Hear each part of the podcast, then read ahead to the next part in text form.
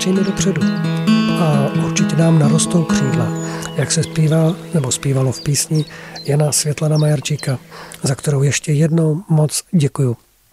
A, za, a zdravím, zdravím ještě jednou na Slovensko, protože i tohletu, i tohle přátelství, i tuhle vzájemnou podporu, i tohle propojení musíme posilovat, aby Slováci cítili, že i my tady na naší straně v Čechách eh, jsme s nimi, myslíme na ně a přejeme si, aby to zvládli. A to samý potřebujeme i cítit od Slováků směrem k nám, aby bylo vidět, že to vzájemné bratrství, které někdo zase znevažuje a chce na něj plivat a chce ho, chce ho zahrabat, chce ho zničit, chce ho vymazat z historie, abychom mu dokázali a ukázali nám všem, že tady je, vždycky bude a nedá se to smazat. A v tuto chvíli si už pojďme společně poslechnout rozhovor s Jindřichem Reichlem. Jindřichu, já vás srdečně zdravím a hned přijdeme k věci. Pandemický zákon. Tak já myslím, že pandemický zákon, ta novela, která tady je, tak jasně ukazuje zase, kam tahle země směřuje, že prostě ta vláda si chce usnadnout, usnadnit to svoje působení a chce v podstatě si Eh, tady přijmout zákon, který eh, nemá vůbec místo v českém právním řádu a umožnit eh, třem ministrům ovládat naše životy, zasahovat do našich základních práv a svobod na základě podzákonných předpisů. Já myslím, že žádný právník by se pod to nemohl podepsat a musím říct, že když jsem se včera bavil na tom, na těch různých duelech, protože já jsem byl na CNN Prima News a byl jsem tam vlastně s jedním senátorem. A teď jsme říkali, že by byl fajn duel s nějakým právníkem jako z vlády, který, který, který se zas, zastává tohle toho návrhu. No a my jsme v podstatě zjistili, že žádný právník se toho návrhu nezastává, takže já opravdu neznám nikoho podle mě s právním vzděláním, kdo by se mohl pod tohleto podepsat. A myslím si, že je třeba obrovskou chybou když eh, si tahle vláda sestavila tým, poradní tým na, na COVID, kde je asi 40 lidí a není tam ani jeden právník. To je prostě chyba. Právě, eh, COVID jako takový má, má daleko sáhlé právní dopady, není to jenom zdravotnické téma. Dneska bych řekl, že je to dokonce víc právnické téma než zdravotnické téma protože se opravdu jedná o rozsah našich práv, svobod, nemá tam žádného ekonoma, podle mého názoru přece musí k tomu svoje si říct také ekonom a, a, a další lidi, je tam myslím jenom jeden psycholog a podobně. To je samozřejmě strašně špatně potom není divu, že, že vychází z dílny vlády takovéhle paskvily. Nemluvím o tom, že samozřejmě tenhle zákon nikdo nenapsal za dva dny, nebo tu novelu, to je novela, která je připravená už někdy od podzimu, takže je zřejmé, že v podstatě se jede v naprosto stejných kolejích, ve kterých jela dřív Babišova vláda. E, sice tam je místo Vojtěcha Válek, ale realita je taková, že drtivá většina těch pracovníků na tom ministerstvu zdravotnictví zůstala a proto ten návrh vypadá tak, jak vypadá. Je to prostě paskvil, je to, je to skandál, který nemá vůbec eh, co dělat eh, v demokratickém právním řádu jakékoliv země. Zeptám se potom na další otázku, která souvisí možná ani ne tak tady s tou, ale jo, souvisí, protože včera jsem se zúčastnil mm, demonstrace proti, proti pandemickému zákonu, která v tuto chvíli vlastně bylo to odložené na příští úterý, ale když jsem měl domů, tak mě napadalo, že tady ta naše vláda bude neustále tlačit, neustále ukrajovat nějakým dalším šíleným zákonem, vyhláškou, novelou, ať je to cokoliv, tak mě napadalo jediná věc, co, jak nejrychleji tuto vládu vlastně odstranit, jak nejrychleji tuto vládu prostě zastavit, prostě jestli vyvolat znovu volby, jestli, jestli nehledě na to, že jsem evidentně cítil, že my potřebujeme, teď mi promiňte to, možná slovo zrevidovat a zároveň jak upravit naši ústavu, která bude daleko víc chránit občanská práva a lidská práva. Prostě, jo. Tohle, to, co se tady vlastně děje, je vidět, že v té ústavě pravděpodobně je nějaká díra která prostě chce vyformulovat líp, protože se ta celá historie lidstva se někam posunula a víme, že se s tím posunuly i naše hodnoty vůči uh, lidství, člověka člověku a samozřejmě vůči životu. A v ústava by v tom případě taky to měla korespondovat, aby si tady ty lidé nebo kdokoliv v budoucnosti nemohl dovolovat to, co si teď dovoluje. Jaký na to máte názor?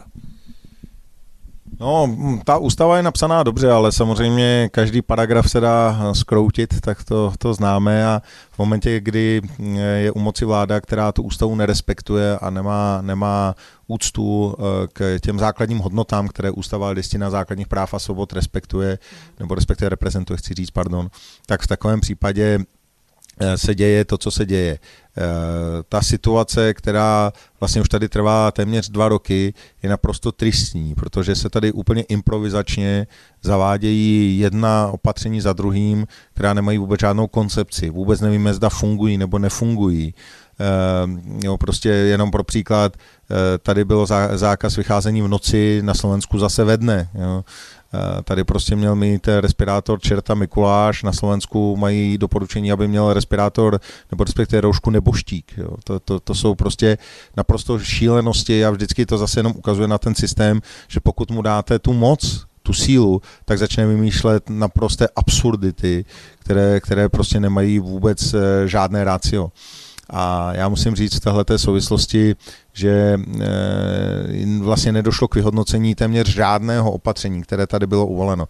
Přestože ta opatření ničí ekonomiku, ničí sociální, kulturní, sportovní život a především především ničí život našich dětí, dospívajících dětí. Oni nemohou se prostě na dva roky zavřít. Já bych prostě, kdyby mě bylo 16 a, a, a řekl bych si, že prostě od 16 do 18 jsem byl někde zavřený, no tak to byly přece opravdu krásné roky mého života, abych nechtěl o ně přijít. To znamená, každý rok je důležitý, každý měsíc je důležitý a my se tady prostě nemůžeme zavřít a, a nenechat našim dětem tohleto dospívání standardně prožít. A nejhorší na tom je, že ta opatření skutečně vůbec ničemu nepomáhají. Naopak celá řada z nich je negativní. Pro příklad uvedu to, že už dneska máme k dispozici studii, která hodnotila dopady eh, toho opatření, kdy byly zavřeny školy. Ta studie už jasně konstatuje, že vlastně díky tomu zavření škol došlo k šíření, k zvýšenému šíření nákazy mezi seniory. A to je přece přesně opačný efekt, než který jsme chtěli. Logicky, každý, kdo by se zatím nad tím zamyslel, tak by si musel, eh, nemohl dojít k jinému závěru, protože samozřejmě děti zůstaly doma, rodiče museli jít pracovat, no a kdo hlídal děti? Seniori, prarodiče, kteří prostě s nimi byli. No a samozřejmě v tu chvíli e, se opravdu začal šířit covid mezi seniory a měl to celou řadu obětí. To znamená, tohle opatření bylo naprosto kontraproduktivní, evidentně kontraproduktivní. A dneska nemáme nikoho, kdo by řekl, je, my jsme si to vyhodnotili, to nebyl dobrý krok, tohle už dělat nebudeme. My tady prostě jenom improvizujeme a jedeme metodou pokus omyl a ještě ke všemu si to ani zpětně nevyhodnocujeme.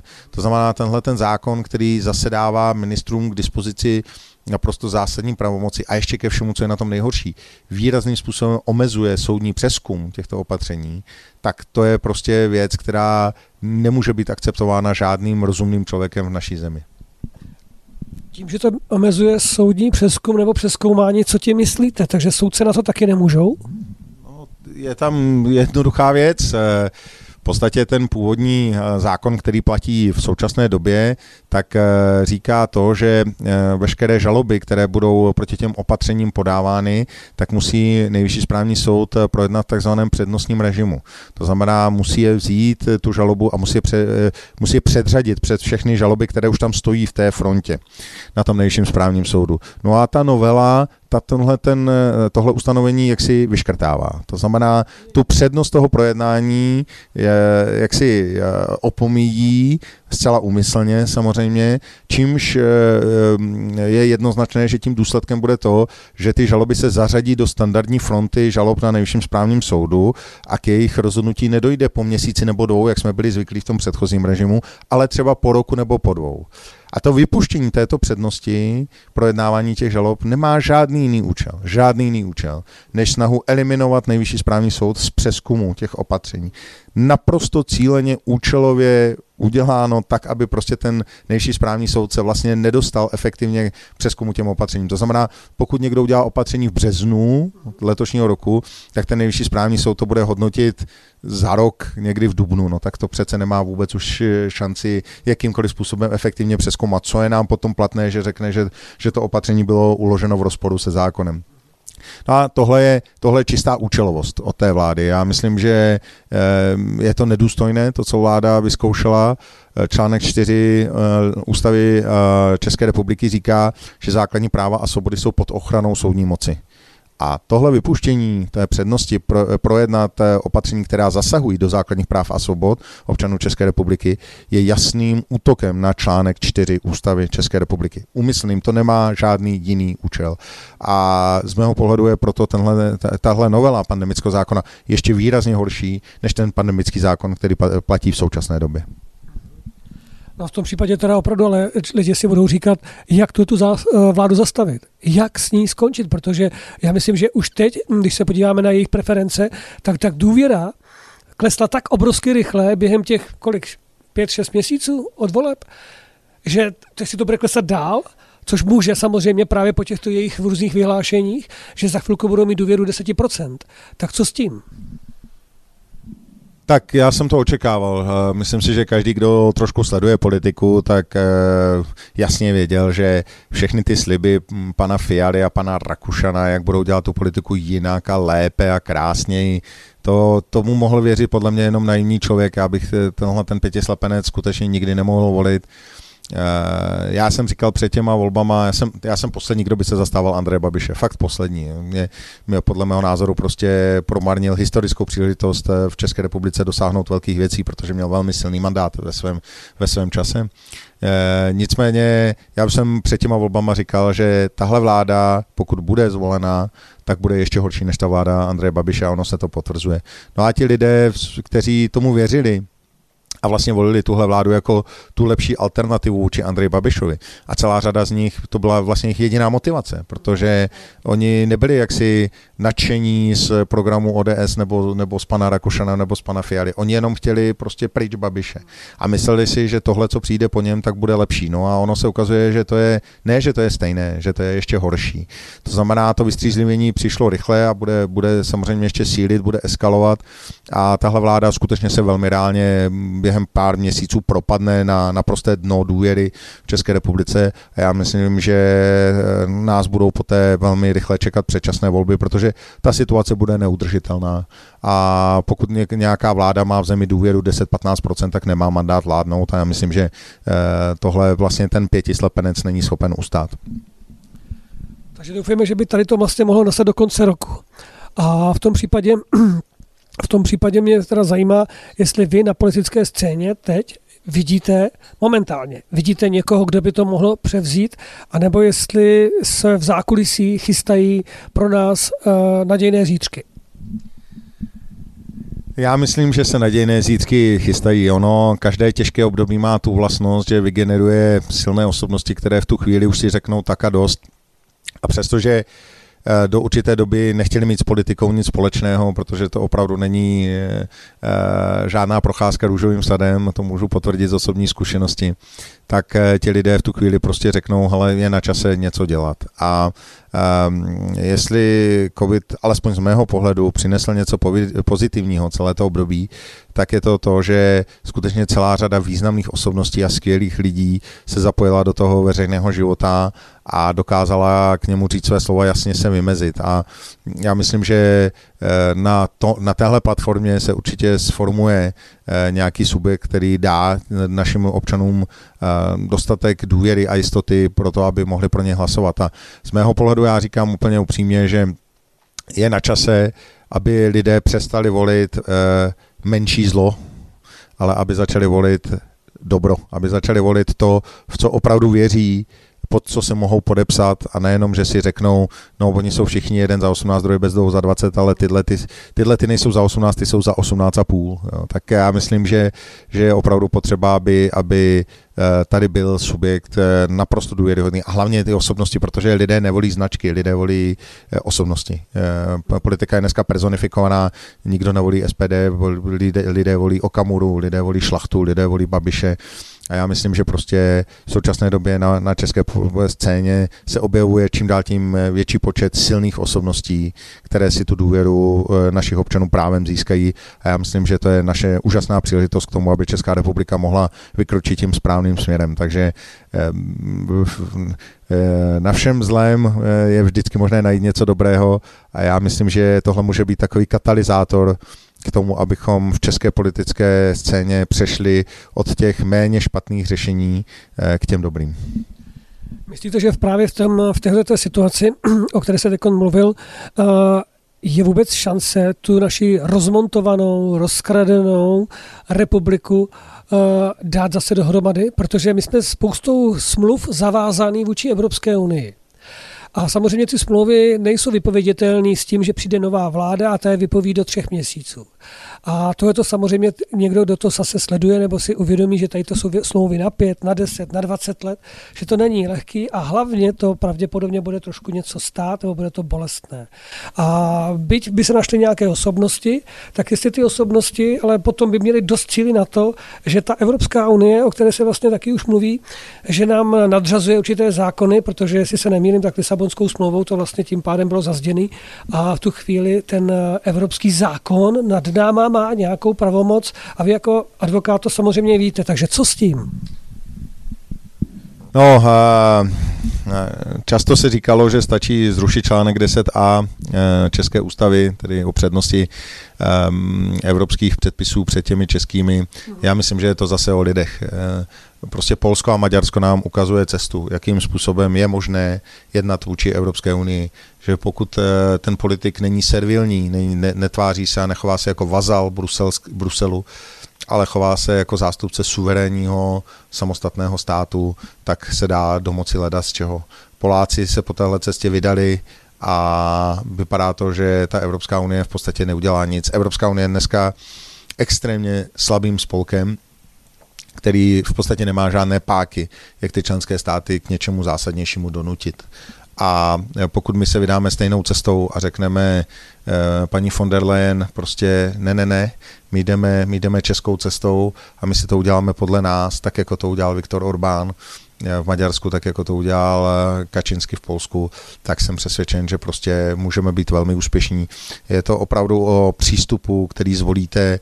Eh, já hm, celou řadu, ať už se to týká eh, energetické oblasti, Green Dealu, emisních povolenek, to všechno se dá řešit, jenom musíte mít dostatečně silné, odvážné politiky, kteří prostě přijdou do toho Bruselu a řeknou, a co s náma chcete jako dělat, když to nebudeme dodržovat. Prostě Evropský soud rozhodl o tom, že evropské eh, státy, členské státy Evropské unie musí nakupovat zemní plyn spotově. A většina z těch států to dělá, platí za to naprostý nesmysl a Viktor Orbán řekl, mě to absolutně nezajímá a podepsal dlouhodobou smlouvu na dodávku zemního plynu s Ruskem a kupuje zemní plyn v současné době pětkrát a šestkrát levněji než všechny ostatní členské státy Evropské unie. A my můžeme, my můžeme udělat to samé. Je to jenom o odvaze českých politiků. Andrej Babiš eh, bych řekl, že tu odvahu měl, ale eh, jeho biznis soukromý vlastně podnikatelský biznis žil z evropských dotací. To znamená, on si tu Evropskou unii moc zas tak rozházet, rozházet nechtěl. To znamená, on jakoby v České republice hrál, jak je protievropský, ale v Bruselu, v Bruselu jeho, jeho um, zástupci hlasovali v Evropském parlamentu jinak a i on se tam choval jinak. No ale tahle ta vláda, tak ta je ta je ztracená, to, jsou, to je eurohujerská vláda, která u níž si nedovedu představit, že by premiér Fiala se jakýmkoliv způsobem vymezil, že by si dupnul v tom Bruselu a řekl, kde pak, my jsme zástupci občanů České republiky a ne vaši poskoci, kteří tady budou plnit vaše, vaše pokyny. Něco takového si od pana premiéra Fialy opravdu nedovedu představit a za mě je to slabý premiér, je to člověk, který je, se chová alibisticky a já myslím, že každý, kdo to vidí, tak prostě musí chápat, že nikde v žádném subjektu, který, kterému eh, vládne, kterému velí eh, slabý alibistický lídr, tak ten subjekt nemůže být úspěšný, tudíž nemůže být pod jeho vedením úspěšná ani Česká republika. Jak vidíte v tomto kontextu alternativní scénu? Alternativní scénu všech těch eh, malých neparlamentních stran, a protože samozřejmě i ty se nějakým způsobem snaží v těchto dobách vlastně zezviditelnit, pomáhat na těch demonstracích. Jak to vidíme dá se říct dnes a denně nebo každý týden pod záštitou vlastně organizace Chcípl pes ty demonstrace, protože i tady máme spoustu lidí, kteří jsou nadšení, ochotní za tuhle tu zemi bojovat a vydobít e, zpátky ty určité svobody, které teď ztrácíme. Ale zároveň jsem si všiml, že zde taky máme obrovskou alternativní scénu mediální. A tam taky vidím určitou roztříštěnost.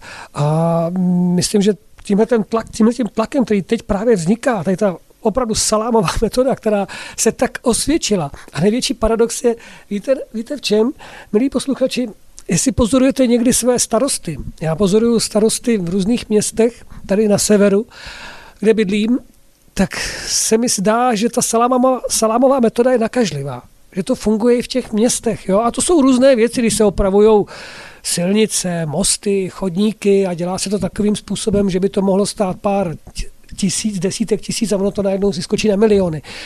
Takže tohle to je moment, kdy si já uvědomuji, že pořád nejsme dost propojeni na to, abychom eh, mohli to převálcovat, protože na jednu stránku se mi líbí, že by tady byla třeba nová politická strana, osobnosti, odvážné osobnosti, které by se dokázali postavit Bruselu, dokázali by se postavit tomu, co tady teď máme, to znamená opravdu vzít i v potaz, že to teda je rozdělený a že budeme muset hluboko, hluboko šáhnout až do těch největších nebo nejnižších vrstev a opravit to, ale zároveň, zároveň si uvědomuji, že potřebujete lidi. K tomu potřebujete lidi z toho běžného života, kteří se do toho pustí, zapojí, kteří uvěří, budou to chtít zvolit a zároveň to vidím, tu příležitost ale právě v těch alternativních stranách. Tam je taky spousta lidí. Jestli vy vnímáte, že by že mm, je to dostatečně spojený a pak zatáh, zač, začnou táhnout za jeden pro vás, a nebo jestli to bude chtít ještě něco úplně jiného. To je potom o definici slova alternativní. Já myslím, že prostě to jsou reálné strany, které tady jsou na té scéně a jenom prostě nedostali takový prostor. Ehm, on je to trošku začarovaný kruh, protože samozřejmě tím, že tady máme tu uzavírací klauzuli 5% pro vstup do poslanecké sněmovny, tak je velmi těžké si hned ze začátku těch 5% získat.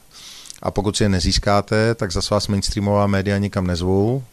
To znamená, vy nemáte šanci oslovit tím programem a svými osobnostmi další eh, voliče a zůstáváte v podstatě pod hranicí těch 5%.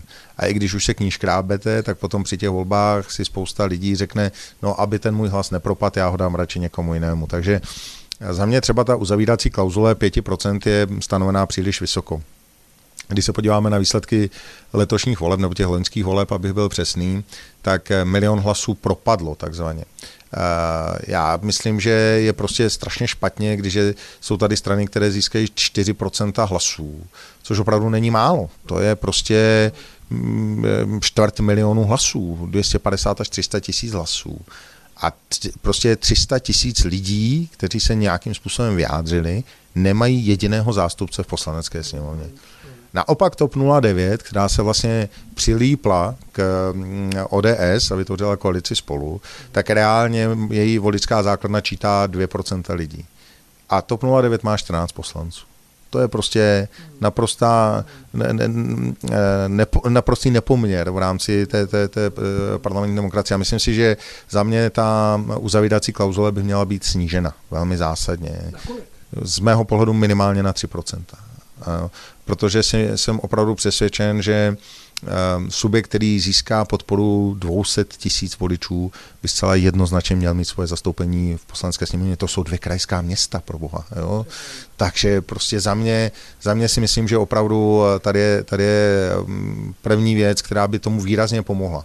Protože pokud by ty subjekty nečelily té uzavírací klauzuly ve vyšší 5%, tak by měli daleko větší šanci se tam dostat. Takhle je vlastně jak říkám, ten kruh hodně uzavřený a ty, ty jiné strany, než ty, které jsou v té poslanecké sněmovně, tak mají velmi, velmi zásadní problém se do ní dostat.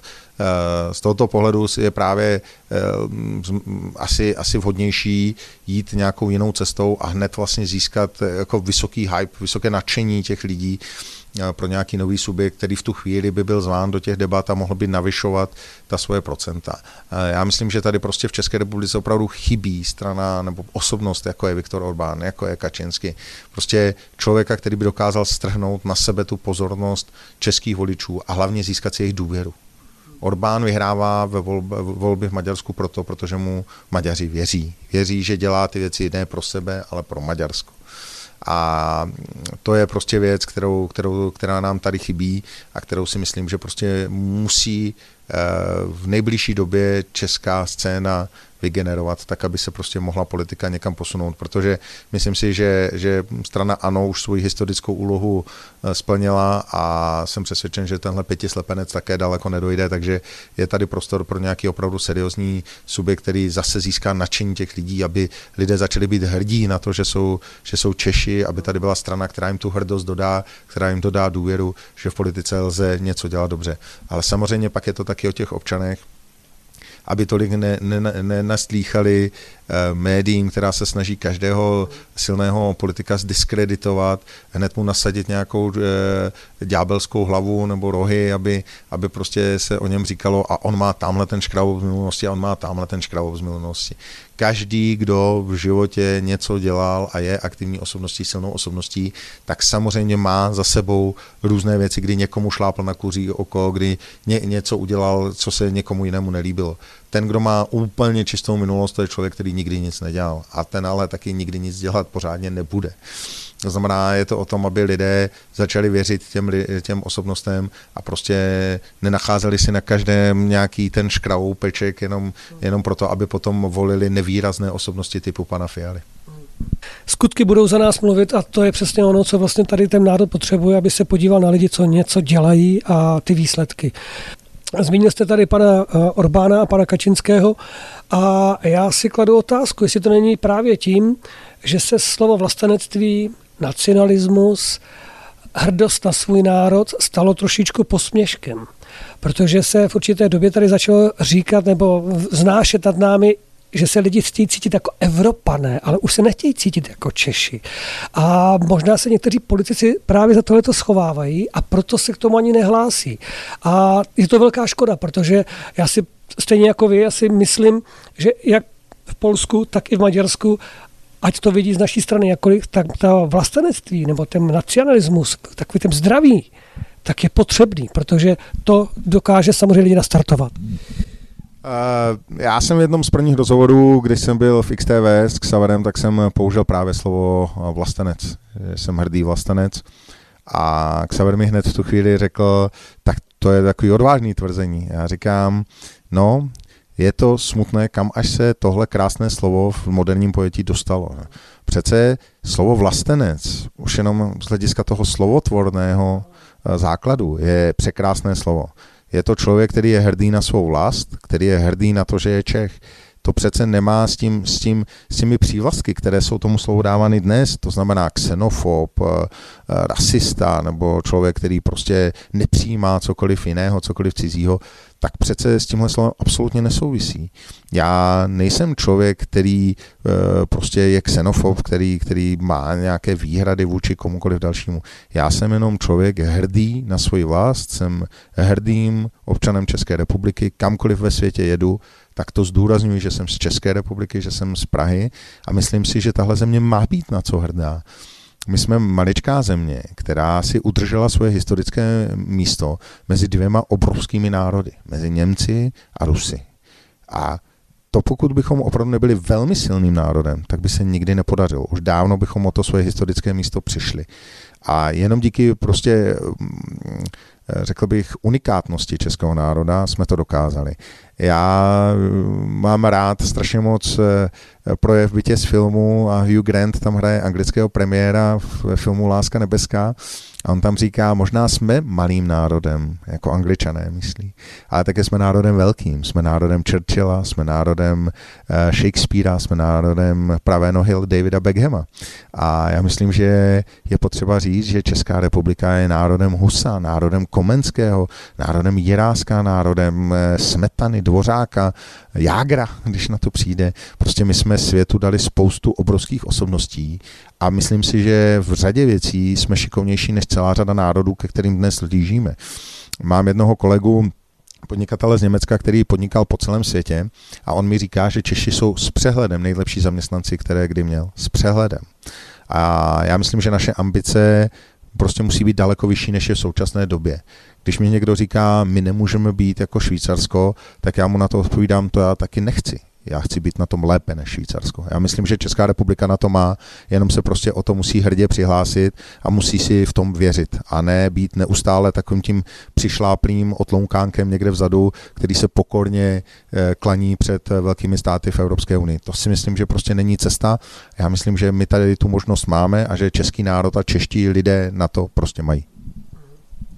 No, já moc krát děkuji za ten, ten rozhovor. Bylo to velice rychlé samozřejmě, ale nevadí, protože my se určitě sejdeme znovu a zas, možná už konečně v našem pražském studiu, protože jak všichni víte, Jindřich Reichl je skoro všude, vždy, za jakýchkoliv okolností, protože už teď spěchá zase někam jinam. Milí posluchači Rádia Bohemia, já jsem vás všechny rád znovu tady uh, měl v tomto zvláštním prostoru, kterému říkáme internet a děkuji Jindřichovi, že nás opět navštívil a že nám poskytl s rozhovory, odpovědi i svůj neustálý, jak bych to řekl, nadšen, to neustále nadšení. Já moc děkuji za pozvání. Já jsem slíbil tady Rádio Bohemia, protože to bylo rádio, které vlastně uspořádalo tu českou konferenci a bylo to jedno z prvních rádií, které mě dalo prostor eh, v médiích, takže jsem slíbil to, že vždycky sem přijdu rád a budu kývat na jakékoliv pozvání. Takže tenhle ten svůj slib plním a hodlám ho plnit i nadále a, a musím poděkovat Rádiu Bohemia za to, jakou, jakou službu pro tuhle zem odvádí a, a že prostě poskytuje lidem informace, které se třeba někde jinde nedozví. Takže moc děkuji za pozvání a zase to bylo velmi příjemné a zase mi bylo velkou ctí tady s vámi být. Díky, nashledanou a vám všem přeju zase opět krásné dny a těším se někdy příště naslyšenou nebo naviděnou při dalším pořadu s Rádiem Bohemia anebo s Českou konferencí. Mějte se hezky a nezapomeňte na to, abyste drželi pozice a nevzdávali to.